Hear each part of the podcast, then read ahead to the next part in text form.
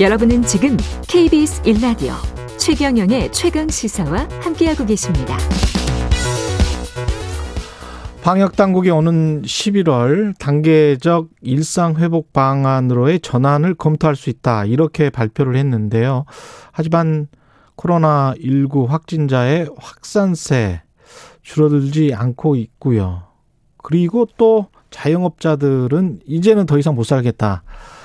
이런 강력한 요구를 하고 있습니다. 예, 거리두기 단계를 완화해야 된다. 이런 요구를 하고 있죠. 여러 조건들이 있을 것 같은데요. 가천대학교 의과대학 예방의학과 정재훈 교수 연결돼 있습니다. 안녕하십니까? 네, 예. 안녕하세요.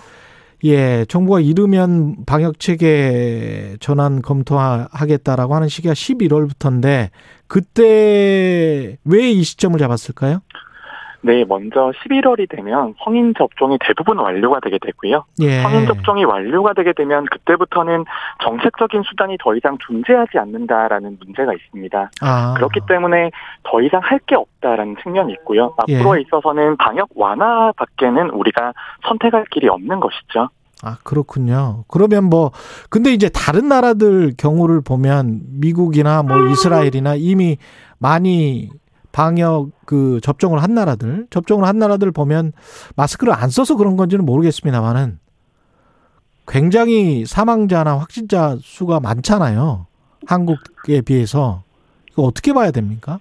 네, 그런 측면에서 우리가 with 코로나라고 하는 것이 전체적인 예. 피해를 줄이는 개념은 아니라는 점을 반드시 이해를 하셔야 됩니다. 예. with 코로나라고 하는 것은 방역에 있어서의 부담의 총량은 같다고 보셔야 되고요. 예. 우리가 방역 완화 속도에 따라서 얼마나 우리 사회의 부담을 나눠서 질 것인가에 대한 선택의 문제라고 저는 생각을 합니다. 음. 그래서 방역에 있어서는 우리가 도움이 될 수 있지만 그런 것들이 방역 우리가 이제 방역을 완화를 빠르게 하게 된다면 방역에 있어서의 피해는 더 커지는 것이고요.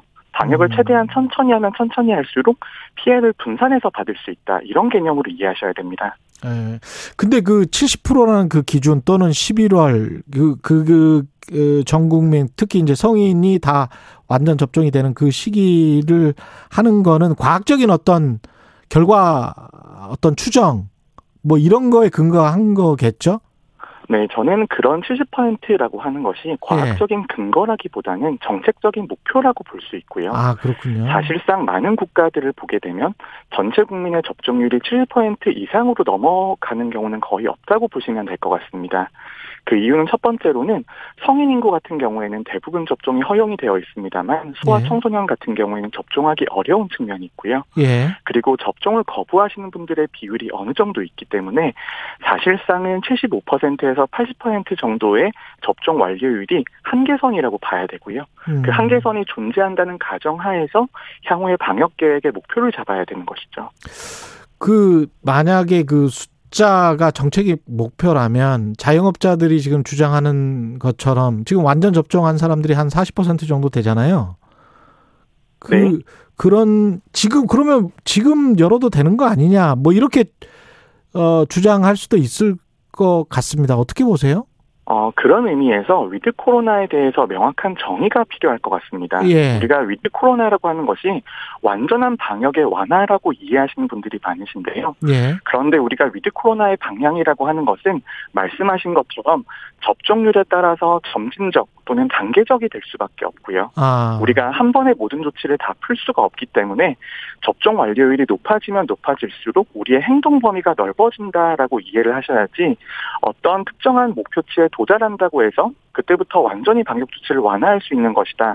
이런 개념으로 이해하시게 되면 오히려 피해가 더 커질 수가 있습니다. 그렇군요. 지금 현재 뭐 중증 환자들이랄지 사망자랄지 이런 추세는 어떻게 보십니까? 그 준비된 병상이랄지 이런 것과 비교를 해서? 네, 현재 우리가 중환자 병상 같은 경우에는 턱 밑에 차오른 상황이라고 볼 수가 있는데요. 아, 한 가지 예. 네, 가장 유념을 하셔야 되는 점이 with 코로나 시대로 접어든다라고 하는 것은 확진자가 자연스럽게 감소하는 상황은 절대 의미가 되지 않습니다. 그렇기 때문에 앞으로의 확진자 숫자는 조금 더 늘어난다는 가정을 하는 것이 가장 안전할 것이고요. 아. 그렇게 된다면 중환자와 사망자 숫자도 지금 정도만 유지가 되어도 매우 다행스러운 일이라고 생각합니다. 그렇군요. 그러면 환자 수가 늘어나지만 치명률이 낮아지면 가령 뭐 계속 논의가 됐던 독감 수준이 되면 그러면 그러면 훨씬 더 자유로운 생활을 하게 되는 겁니까? 네, 지금도 백신 접종이 성인 인구에게 많이 이루어져 있고요. 특히 예. 고위험군에 대한 접종이 많이 이루어져 있으면서 사망률이 많이 낮아져 있는 상황입니다. 그런데 절대적인 확진자 숫자가 매우 많이 늘어나게 된다면 우리가 비율은 낮아진다고 하더라도 치러야 되는 중환자와 사망자의 숫자는 그대로 유지될 수밖에 없는 것이거든요. 예. 그래서 위드 코로나 시대로 넘어갈 때 확진자가 지금보다 훨씬 더 늘어날 수 있다라는 점을 반드시 염두에 두고 정책적인 준비에 나서야 됩니다. 치명률은 지금 어느 정도 되죠?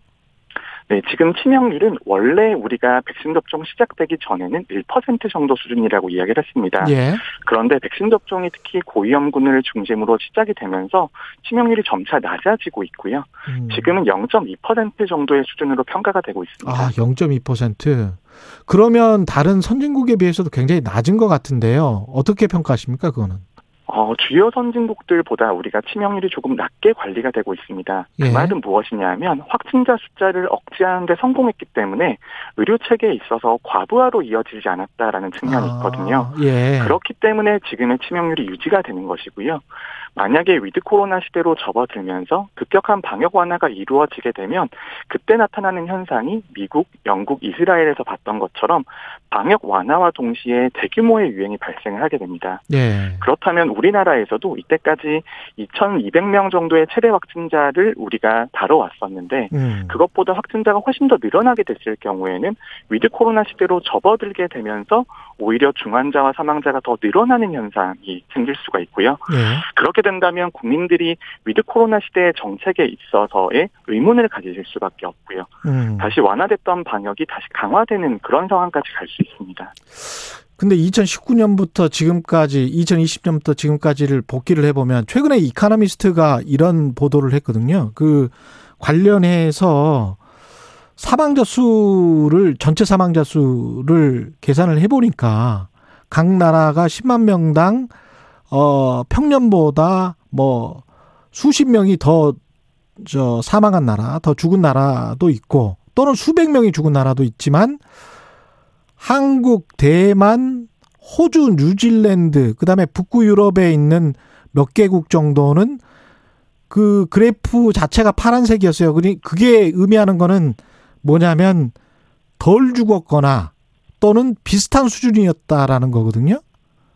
네, 그, 초과 사망에 대한 말씀. 예, 초과 사망. 예. 그러니까 평상시에 사망하는 수준보다 더 많이 사망했는지에 대한 이야기입니다. 예. 그런데 우리나라는 코로나19로 인한 사망자가 2천 명이 조금 넘게 존재를 하지만 예. 방역 조치를 강화하면서 다른 호흡기 질환의 발생이 감소해서 인플루엔자로 인한 사망이 줄어들거나 음. 아니면 만성 호흡기 질환의 악화로 또는 폐렴의 악화로 돌아가시는 분들이 많이 줄어들었기 때문에 초과 사망은 발생하지 않았다라고 볼 수 있습니다.